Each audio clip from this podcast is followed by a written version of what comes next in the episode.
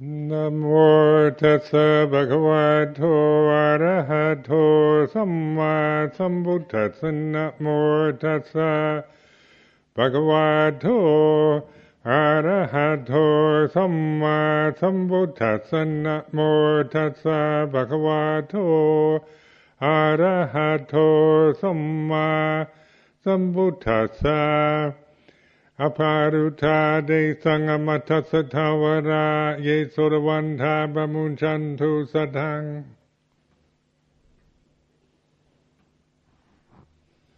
so this is, uh, I've returned, as you can see, from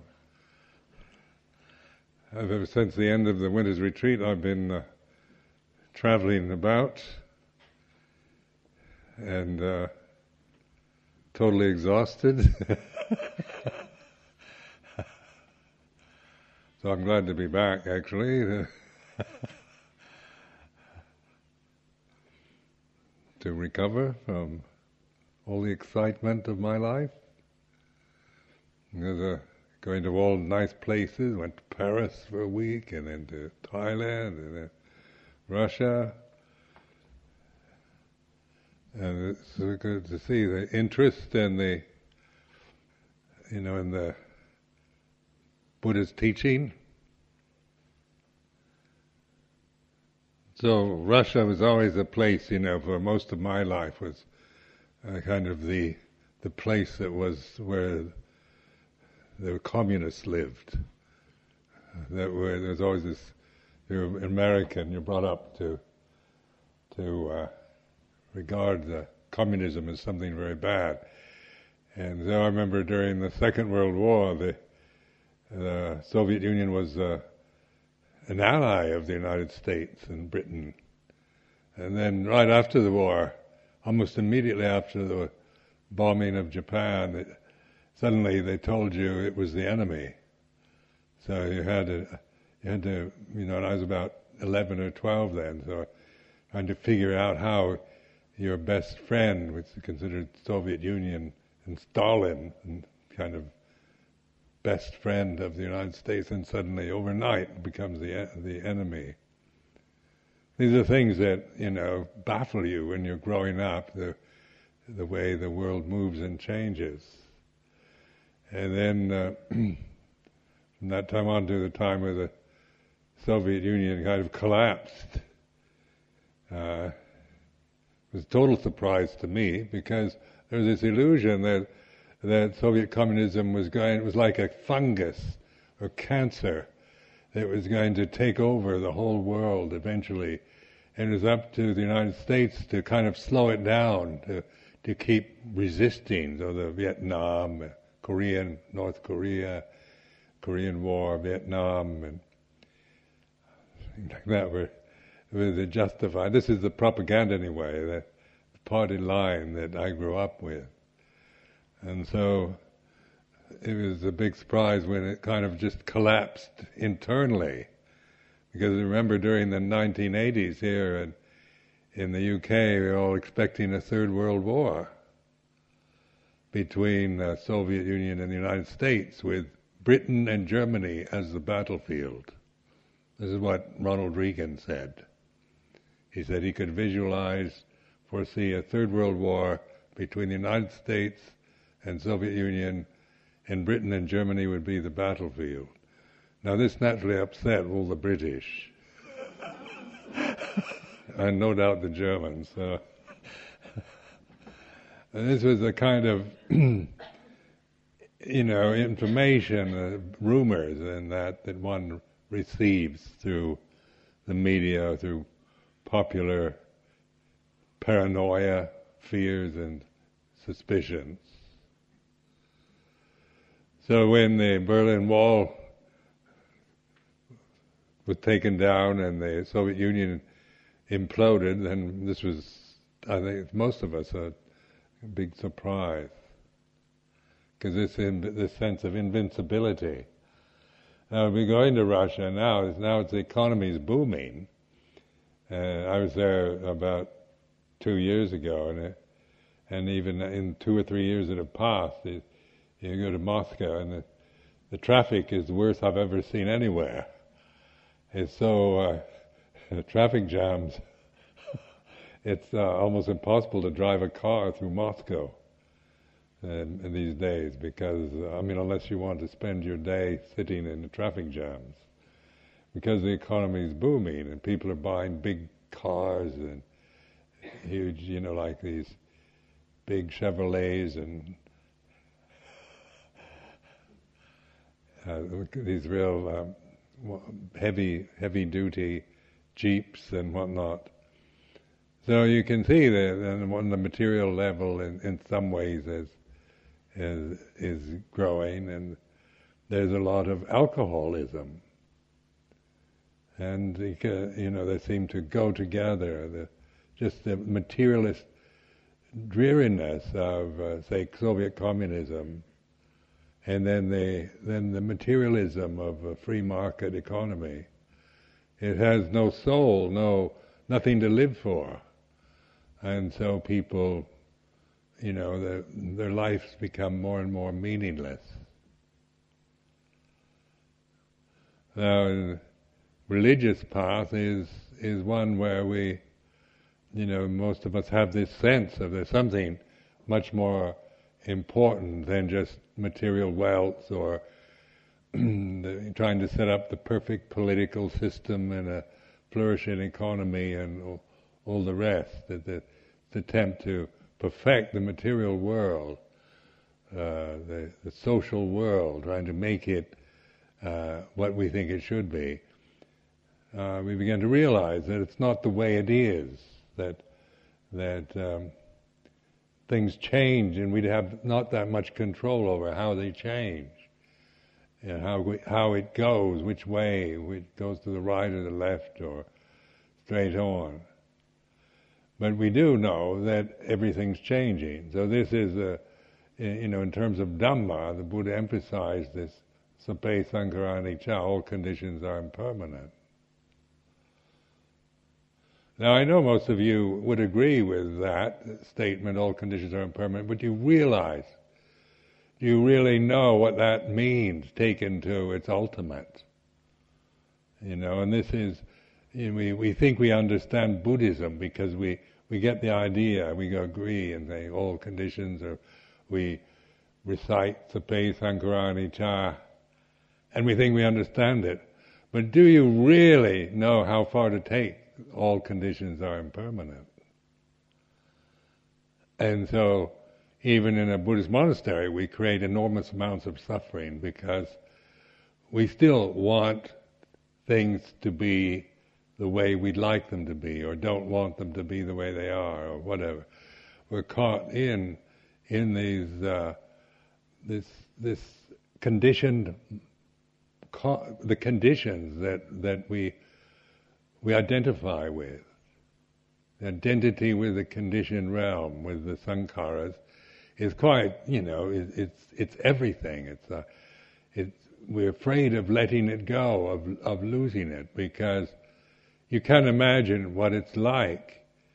Literally, you can't imagine what it's like to let go completely of all conditions, subtle or coarse. It's beyond imagination. Uh, when you when you really just if you're caught in trying to figure it out with your imagination, then you end up more with a kind of annihilationist picture. You know, everything is ceases, all is impermanent, and and uh, they end up with the kind of total annihilation. But that's why it's so important to recognize the the, the thinking process, to be able to observe thinking, know thinking, rather than try to think your way into enlightenment. Because you'll never be able to get enlightened through attachment to even the best Buddhist concepts cannot take you to enlightenment. The thinking process is conditioned, it's bias, it's habit, it brings up emotions, our own particular reactions to words and concepts. So, like communism, you know, I remember uh, when I was a university student, uh, in the early 50s. Uh, I entered the university in 1951. That's ancient history for most of you. And so, remember then in the McCarthy era in the United States that, you know, communism was the word that that sent us all into spasms, quivering with fear, because I uh, remember I wrote, I was always a bit of a radical in my attitudes, and and I tend towards nonconformity. So just because the United States was so anti-communist, I tended to be more sympathetic. So uh, I have that kind of nature, and if what everybody else likes, I decide I like, uh, or what everybody decides is bad, I decide well, maybe it's not so bad. So I have a contrary character.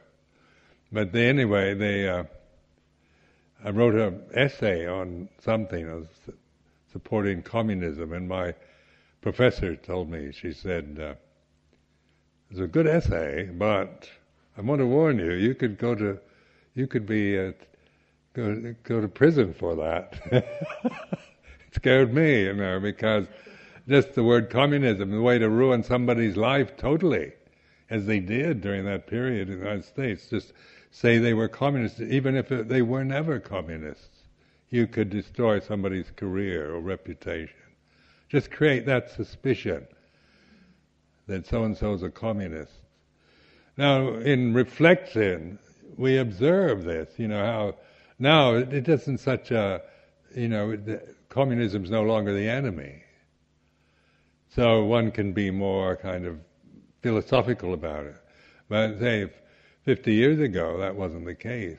60 or 50 or 40 years ago.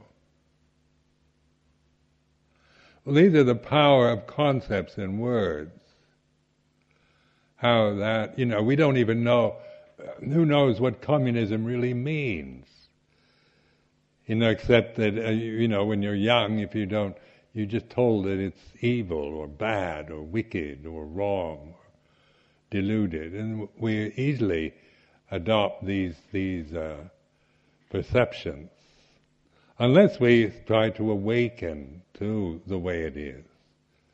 So, mindfulness meditation is to awaken consciousness to to be the knower, the observer, rather than the one that that uh, rebels or believes or resists or aligns or you know whether you with any concepts whatsoever, whether they're philosophical, religious, political, because they are mere concepts.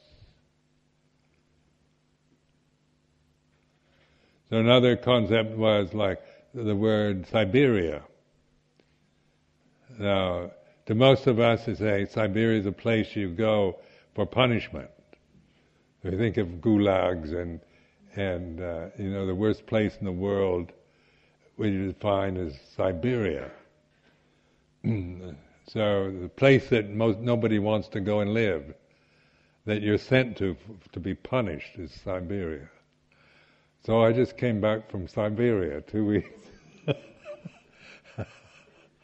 By choice, it wasn't, uh, but no one was trying to punish me. and the KGB didn't send me there. I chose. I wanted to go there because another fascination, some place that has, you know, I didn't really believe that anyway, even though you know the the terrible stories about Siberia, I didn't really believe them. So anyway, I had this opportunity. Sister uh, Tita Metta uh, and the Russians uh, that invited me offered me this chance to uh, have two week holiday in Siberia.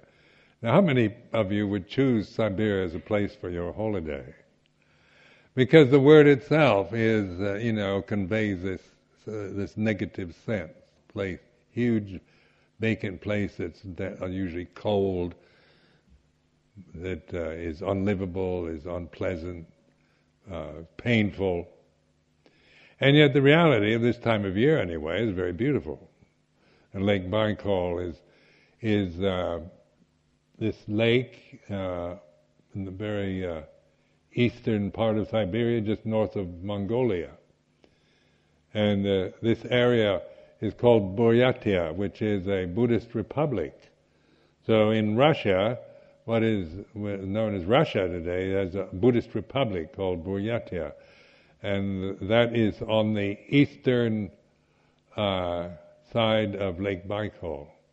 And Lake Baikal is an enormous lake, very deep. It's the deepest uh, freshwater lake in the world.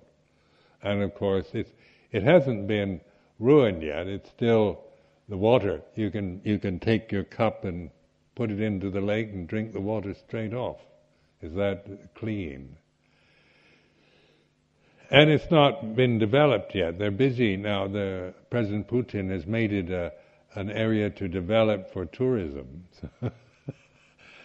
so, uh, in a few years, you, you go there, you'll find all kinds of resorts, big resort hotels and whatnot. But uh, now the the roads are absolutely terrible.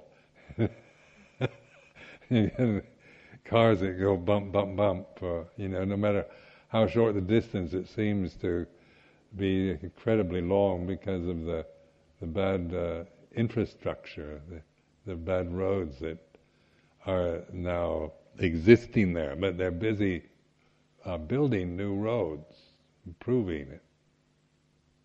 Change, isn't it? So Richard Smith, who uh, went with me, you know, he's uh, we all were commenting on this perception of Siberia. And even Venerable Vinita told me that in Sri Lanka they use Siberia in the same way. it's a place you send somebody to punish them.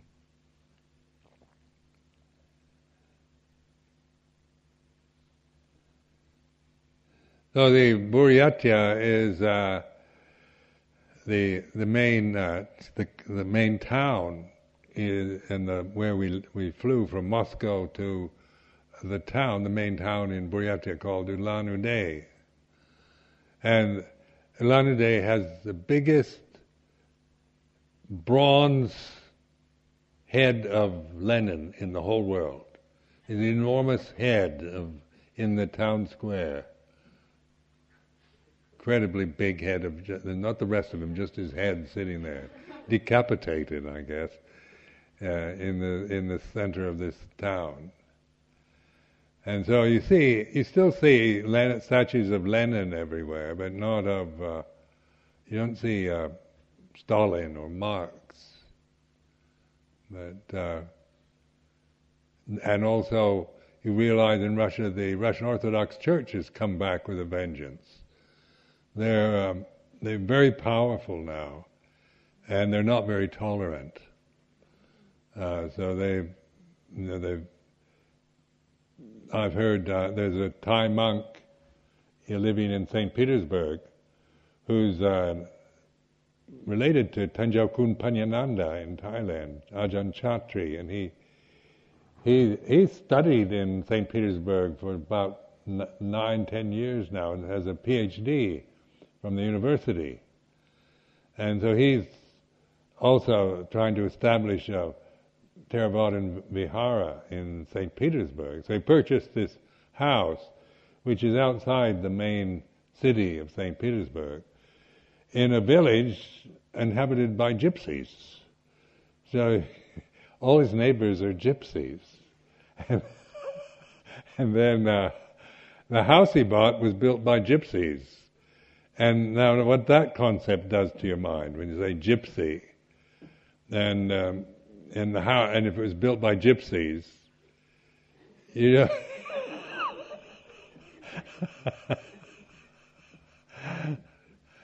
you see the power of words, like the word gypsy. You can say, in, in, when I grew up, was, gypsy was more of a romantic concept.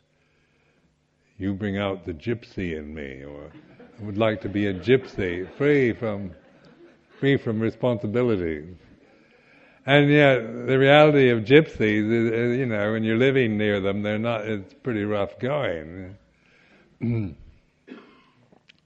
lock, suddenly lock all your doors. But anyway, the, this, this house is quite a big house, uh, and he's trying to renovate it into Buddhist vihara. So it's a, a, kind of enormous project, uh, and that he's taken on. But there is considerable interest in now the, in meditation in in cities like Moscow and St. Petersburg because you find it's very much like it is here. It's usually like the um, middle class elements, educated middle classes that seem to gravitate towards, especially like Buddhist meditation. So most of the people on the retreat were like psychotherapists or teachers, nurses, doctors, people of, of you know in the in the professional world, most of them. Well, it's interesting to to uh, you know consider what is you know the, the middle classes because you find this in the United States and here in Britain or European countries, the ones that tend to to incline towards Buddhist meditation are usually you know we usually put in that category of middle class. Now here in Britain, that middle class is, is, is quite is much more narrow than when an American uses the word. What um, what you'd consider working class here, a lot of it would be considered middle class in the states. it's, it's not. You don't even know how to use the words because you know I, when I use the word middle class, how, how you actually receive that concept. And of course, my nature is to be more sympathetic with the underclasses, the underdog, you know, the the poor, the needy, the working classes. The, uh, my, you know, have this kind of altruistic uh, personality, and so the idea of, of ministering to the middle classes is not particularly inspiring to me, on the level of, you know, of being of service. My altruistic nature is not inspired by being a teacher of the middle classes, where you kind of, you know, Mother Teresa worked with the in the slums of Calcutta, and these are the inspiring figures. But Ajahn Sumedho, a nice middle class life here in England, travels uh, business class on airplanes.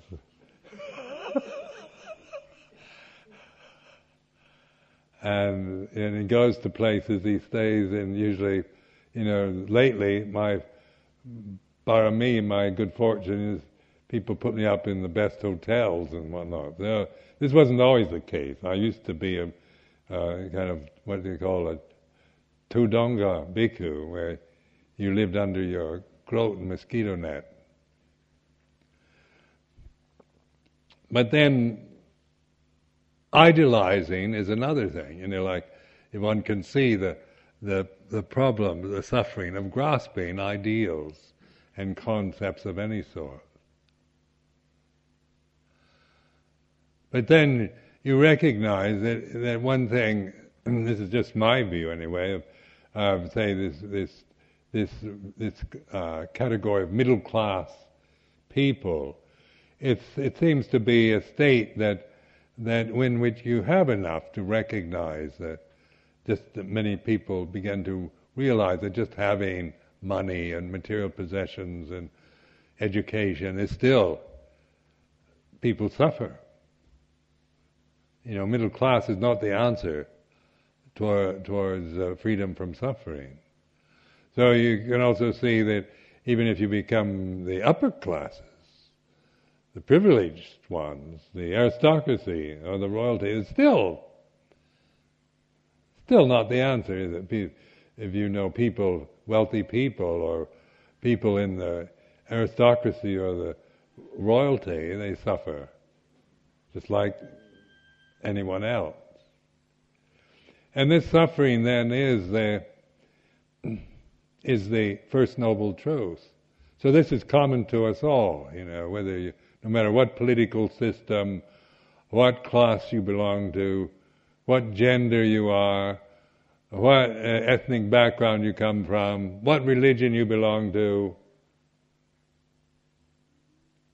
As long as we are attached to sankharas, blindly attached, with no perspective, no insight into the nature of sankhara, but committed to our thoughts, our ideals, our views, our emotional habits, our perceptions, that kind of blindness, even even with life at its very best, under the best conditions, is still the suffering is still uh, experienced. Because this suffering is this ignorance, this blindness, which is always creates this sense of separation and division. Now, when you attach to ideas and thoughts, perceptions, when you have prejudices and preferences,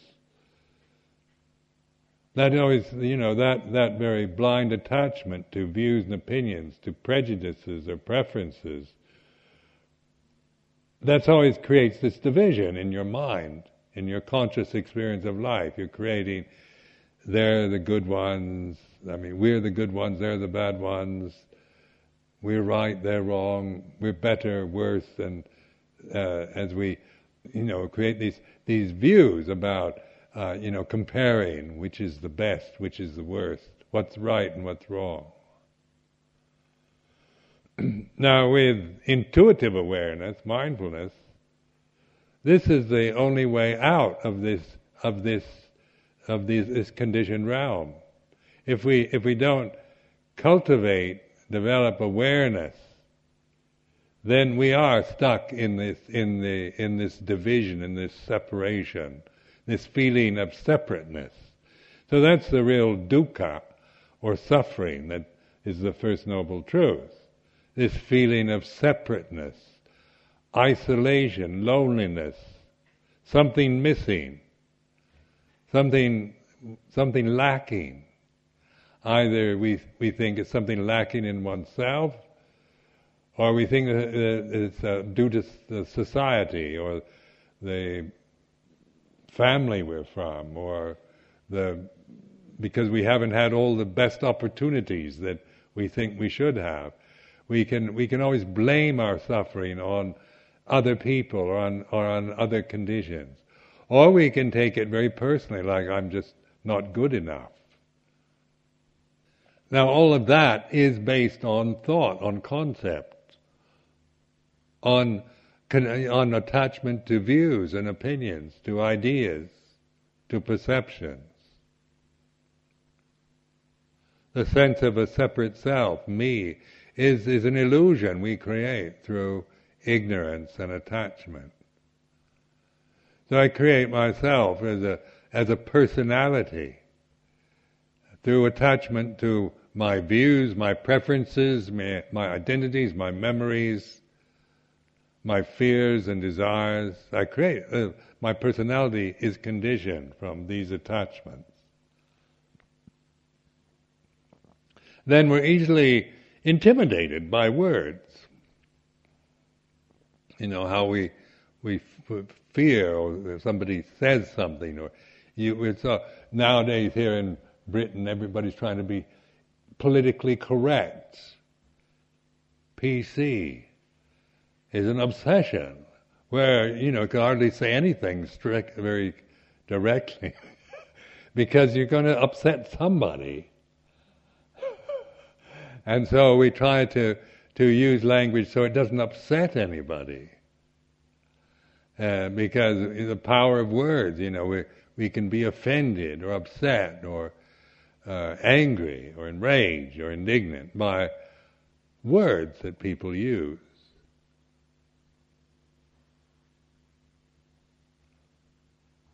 Well, that is habit, isn't it? That's that's conditioned habit. You know, to, we're conditioned to to think and to identify and to prefer and to make judgments and criticisms.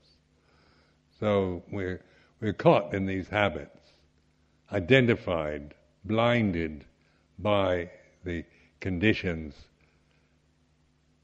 the thoughts we have, the, the attachment to memories, views and opinions. Now the way out of that then is awakened attention. And so this is this is why I assume most of us have taken an interest in Buddhism, or Buddhist meditation, or in monastic life.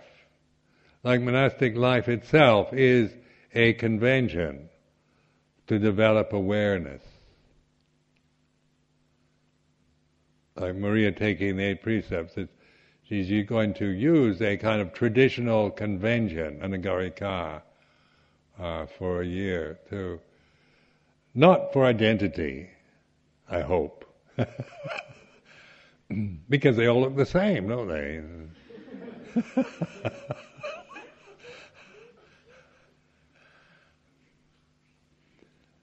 They're not here to kind of express our individuality and our unique uh, uh, character or special qualities, but to uh, the main purpose, the whole purpose of a place like Amaravati is for to remind us, awake, pay attention, observe.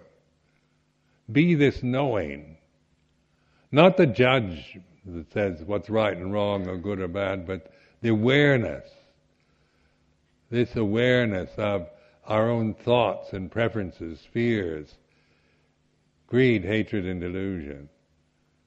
It's not to get rid of it or to annihilate anything, but to understand.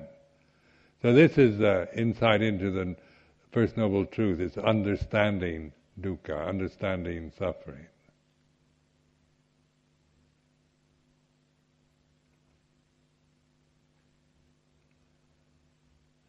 It was interesting seeing the the biggest head of Lenin, you know, a decapitated in the nobody, just the head, you know, on a kind of marble plinth. And Ulan-Ude has quite nice buildings in it, kind of the kind of Soviet type architecture and uh, you know, with nicely cut grass and gardens and whatnot. And it's springtime. So there's a lot of wildflowers and beautiful. Uh, you know, everything looks quite abundant, and and then when the and the, in the sunny weather, it was a splendid kind of uh, visions of blue skies, white clouds, big lake, blue lake, deepest lake in the whole world, and um, we lived in. Uh, in the kind of uh, places right by the sea, by the by the lakeside. In fact, one place I had a, uh, my room was right, you know, just a few feet from the lake itself, Lake Baikal. Well, these are kind of wonderful opportunities to enjoy the natural beauty. But still, it's not enough, is it, if there's not awareness? One one merely is, is distracting oneself if one isn't developing or cultivating awareness. So the the main, you know, through the traveling uh, to these places, these faraway places, exotic places, it's not just for distraction or excitement or whatnot. You know, it can be just for that or for awareness.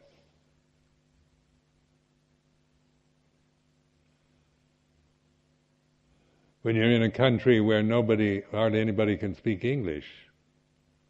They're all talking away in Russian. You know, you watch your own frustration, trying to communicate. When Ajahn Panyasaro and I were in in Sibsongbana in South China a few months ago, we just to, to try to get hot water from the from the uh, chambermaid. it was frustrating. I forgot how to say hot water in Thai, in uh, Chinese. Nobody could speak Thai or English. So we depend, you know, so much on language and and un, trying to understand each other through concept. But on the human level, the the um, the mindfulness doesn't, doesn't, isn't dependent on concepts or language. It's, it's the transcending of language itself. Language and thinking, these are habits, acquired habits. They are conditions changing. You know, so they, you can observe the thinking process as something that's changing. Then you're observing it in terms of Dhamma. Whatever you think, whatever you feel, uh, you know, whether it's pleasant or unpleasant, right, wrong, good or bad, it's, if you accept it, if you understand it, then it, you recognize it's changing. It has no, nothing to sustain itself. it Has no essence, no real substance to it. So that the, the constant factor in one's life throughout the four postures and uh, movement and aging process of the body is awareness. This is this is the stillness of the unchanging. So in the in the um, reference to there is the unborn ati bhikkhave ajatang. There is the unborn. Now to me this is a fact. This is not an abstract philosophical concept. Now this is, we say, what is a fact? What, what is, is not, is not, so, not created by me, not, not something supposed or uh, some ideal or vision created through thought. So awakened awareness, intuitive awareness, is our ability to awaken in the present. This is a fact. Awakeness is like this. Mindfulness is like this. And, it, and it, it, the thinking process stops. This is a fact. This is the unborn. This is reality. Where the the conditions, if you if you just get fascinated with with their qualities, then you're caught in the in the reactions, whether you like or dislike or approve, disapprove, want or do not want. You're, you're whirling around in the realm of desires and preferences and opinions. So in, in awakened awareness, attentiveness in the present, and this is the gate to the deathless. This is the, this is the the crack in the samsara. This is the, the way we can get out of the, the whole mess is by paying attention. And so the Buddha's teachings are the teachings to remind us of this. They're not for grasping in themselves. They're not doctrinal positions or metaphysical assumptions.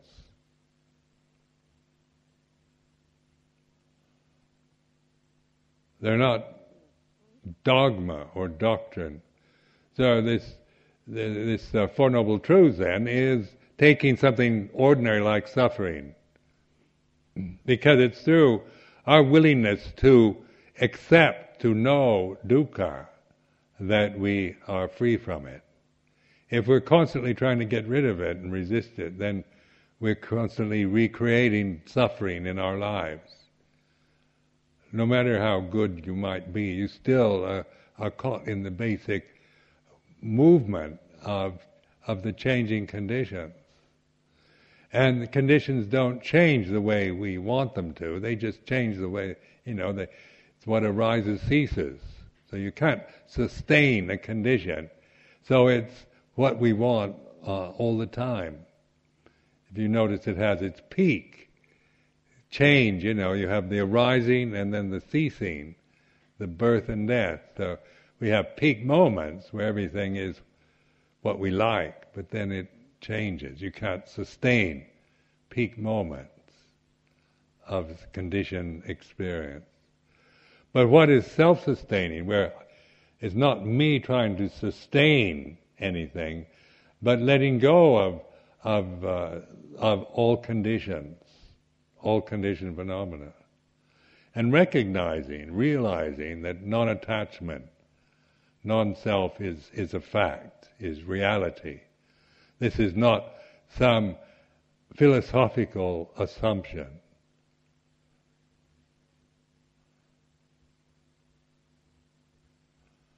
Now just try to imagine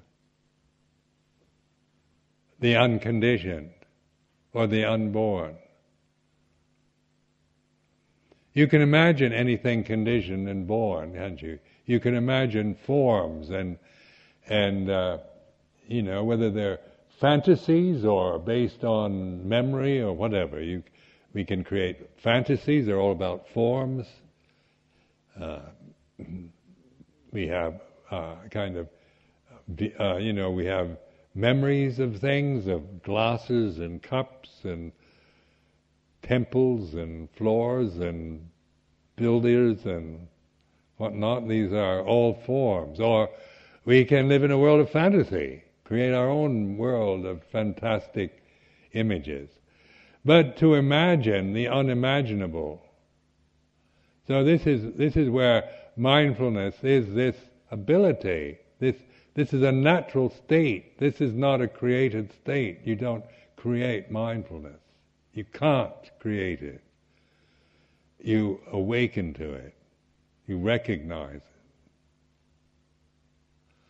So then, the, then there is this this panya or wisdom of knowing, direct knowing. This is not, well, I think and maybe and could be and might be, uh, it, or Buddha said or whatever. It's none of that anymore. You're beyond the, the all the suppositions because you know through direct knowing, not through believing in what somebody tells you or what scriptures, how you interpret the scriptures.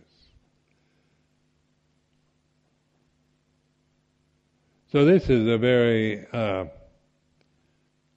a marvelous thing. It's so simple.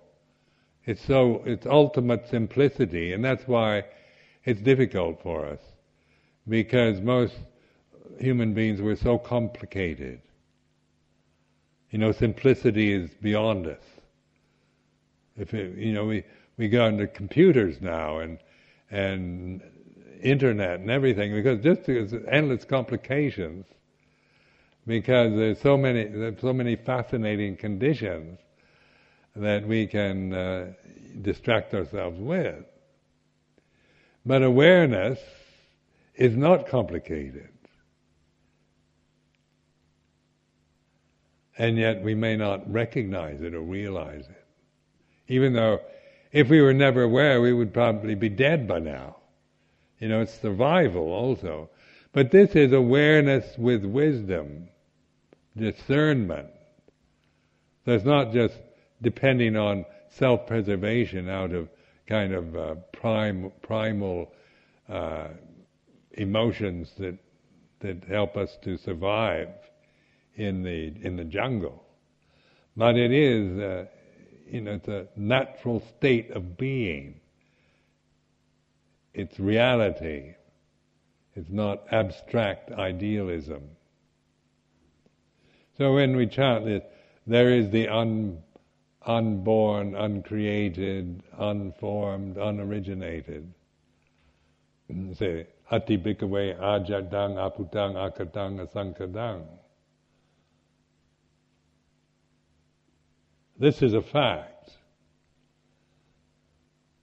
Now, don't ask you to believe me, but uh, what I'm encouraging you to do is to test it out, to find that you have to know this, not not just quote me or scriptures from Pali from the Pali Canon.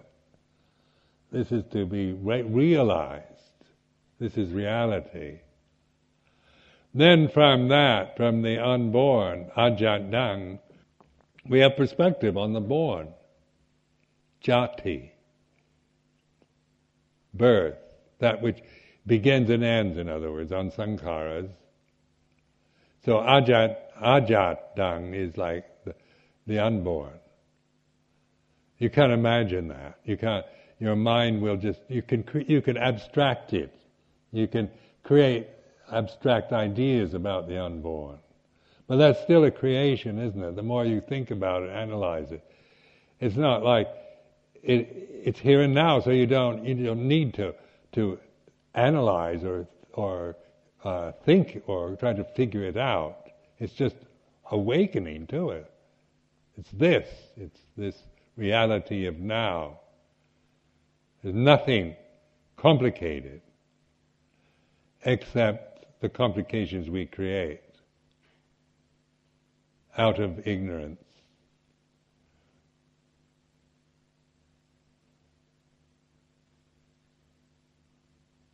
So this, you know, this is a, something to really treasure in your lives, this opportunity to cultivate, to, to awaken to life. It's not just trying to get rid of suffering and, and, and find happiness.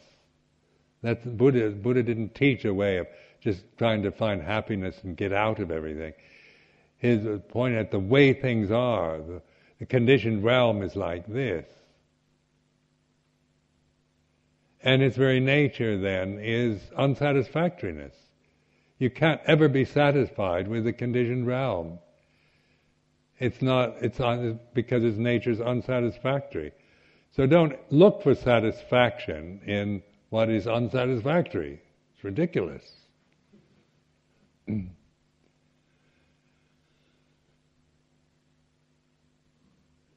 that's what people do, isn't it? They're looking for satisfaction or happiness in things that that are their very nature is changing. So even though you have momentary happiness maybe through being successful or getting what you want, it's unsustainable. You can't you can't sustain that kind of happiness. It's very ephemeral and dependent on other conditions supporting it. Where the unconditioned isn't dependent on anything. But it's reality and it's here and now and it just this opportunity is to recognize it. Now over the years, this this recognition becomes very strong. You know, if you keep pursuing it and in everything that happens to you, good or bad, right or wrong, if you keep pursuing it, if you keep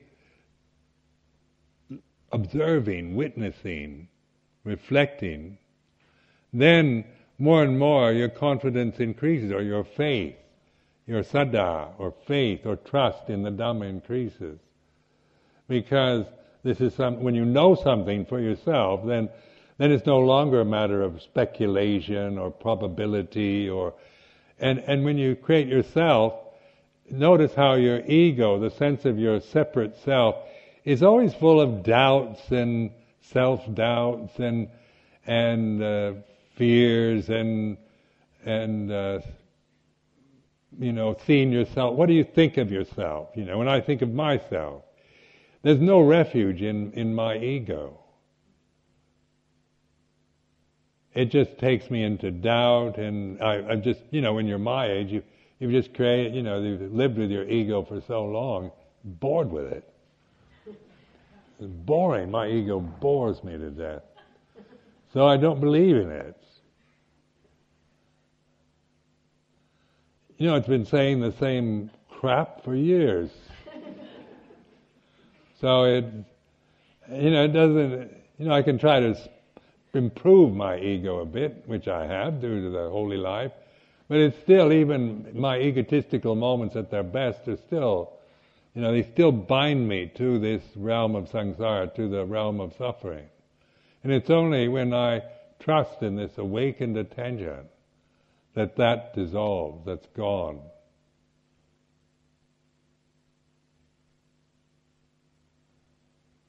So it's interesting in traveling in Siberia, bumpy roads. we got on a plane from Moscow to Ulan Ude, and, and um, it wasn't a very nice airplane.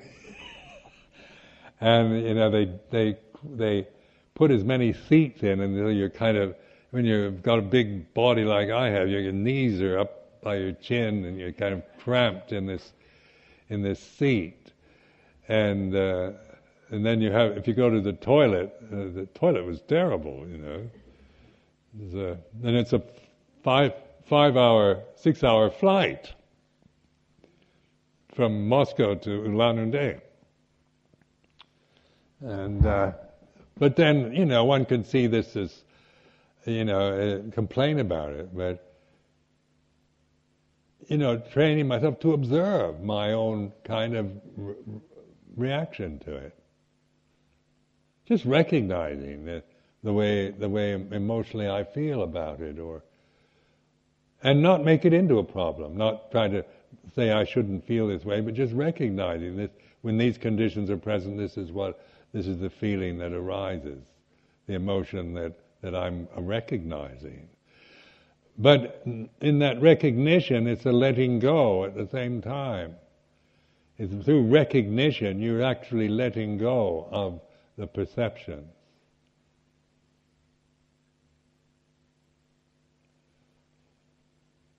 And then in uh, you know, the, the various, uh, you know, things that happen when you're on bad roads, all the, the discomfort or the inconvenience.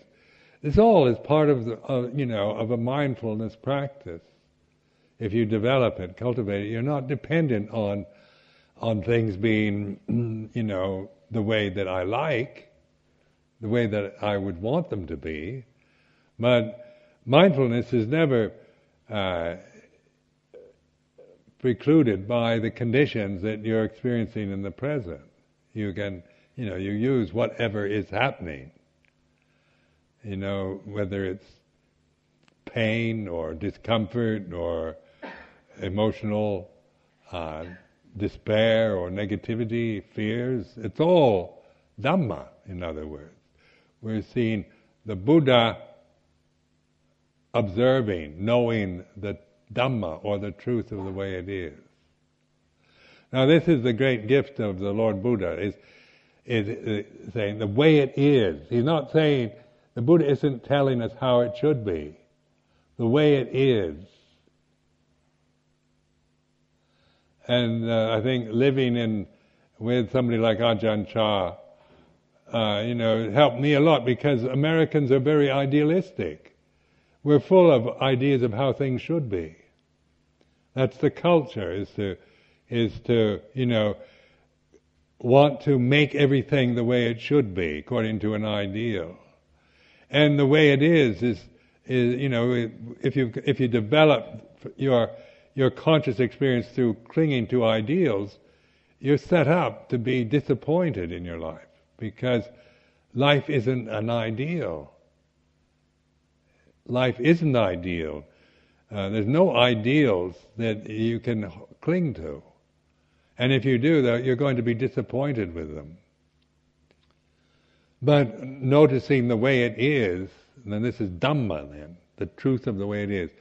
And this simplicity of all conditions that arise are subject to ceasing, birth and death. That's a fact. All conditions are impermanent. Whether they're fantasies in your mind, you know, totally crazy fantasies, or very uh, intelligent observations, whatever, you know, they might be, whether they're crazy or, or clever or whatever, all that is subject to arising is subject to ceasing. And then the awareness allows us to see in perspective the nature of conditioned phenomena, to know it directly. And this knowing then isn't the personality dissolves. It's not me or mine. It's not me knowing anything, but it's knowing. It's consciousness. It's reality. And it's not tainted by the conditions that that that come and go in consciousness.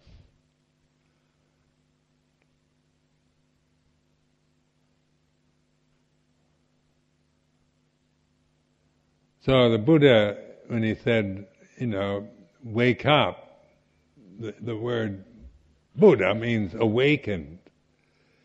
It's simple as that. Wake up. And uh, this awakenedness is why we have all the problems, uh, you know, personal problems or international problems. It's all coming from ignorance. These wars, uh, ethnic conflicts, racial prejudices, uh, fears and desires, political views. the Pope recently uh, made a statement that you can only be saved through Roman Catholicism. Now that's that's not politically correct. it upset the Protestants. I mean, that's pretty. I mean, I don't know if that's true. That's what I heard. And this Pope is always making these blundering statements. And Pope Benedict. so, and I mean, this is opinion, isn't it? You know, if I should say, you can only be enlightened through Theravada Buddhism, that's an opinion. That's not a fact.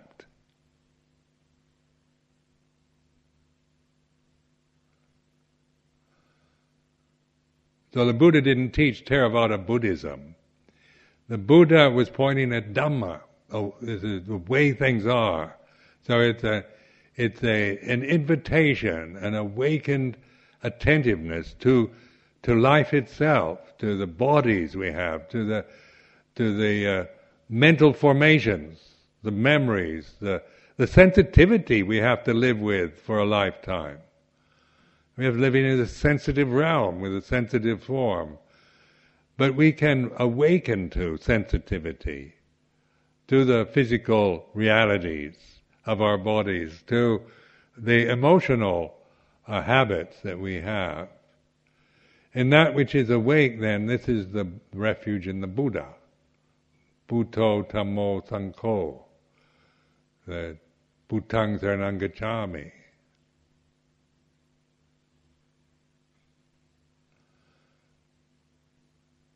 So even forming opinions about Buddhism, still, still trapped in the samsara. There's no opinions to hold on to. It's merely an awakenedness that, that the Buddha was encouraging. Awaken to life. It's not a put down of, you know, everything's impermanent, it's all suffering. That's attachment to the views, to the, to the con- concepts. You're not using the Four Noble Truths with mindfulness, you're merely attaching to the views that you form from them. Because you can, you know, you, you can form views and opinions about the Four Noble Truths, about what Buddha taught and all that. You can form, you know, very intelligent views or stupid views or prejudiced views or whatever, but they're still views. And so, you know, when you recognize that the, the whole reflective style of that the Buddha encouraged was this awakened investigation of reality that isn't coming from a position of any sort, from a doctrine, from a from any anything other than through awakened attention to conditioned phenomena. And as you awaken to it, recognize it, then you begin to to notice, to recognize the unconditioned. So this ati bhikkhave ajatang aputang akatang asankadang. There is the this is a this important statement the Buddha said. There is the now this is uh, very inspiring to me, but it, I don't know how it inspires you. But there's there is the unborn Now that, to most people, probably doesn't sound like anything very inspiring. But to me, this is, this is pointing, this, there is the unborn, uncreated, unformed, unconditioned.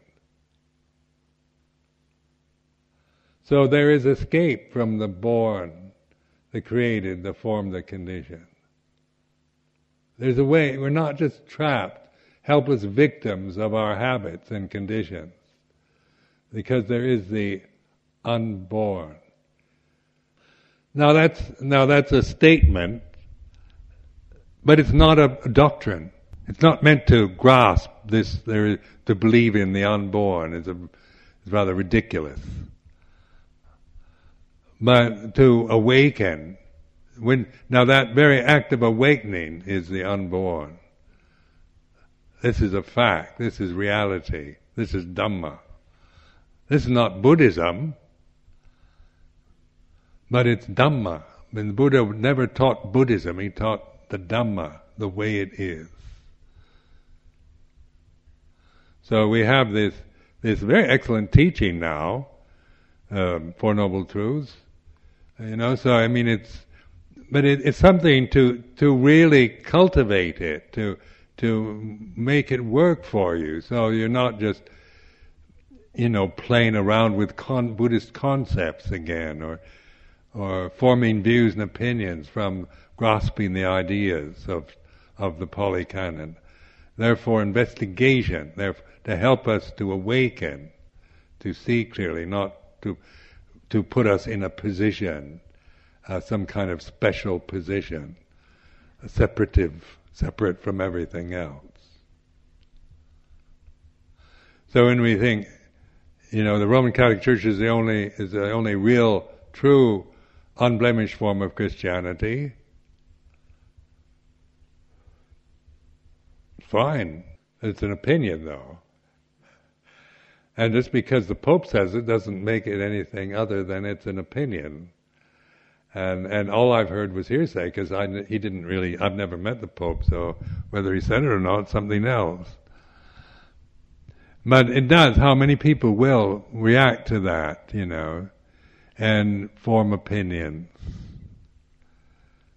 And we can say all religions. We can be magnanimous. Say all religions are pointing at the same reality. And That's another opinion, and that's that's maybe a little more kind of grand, uh, uh, magnanimous than you can only do it through the Roman Catholic Church. but it's still an opinion. So this is where they they you know this realize recognize this awakened attention, and then and be and recognize it and appreciate it. This is something to treasure, to value in your life as a human individual, because it is the way, the way of non-suffering. So I offer this for your reflection this evening.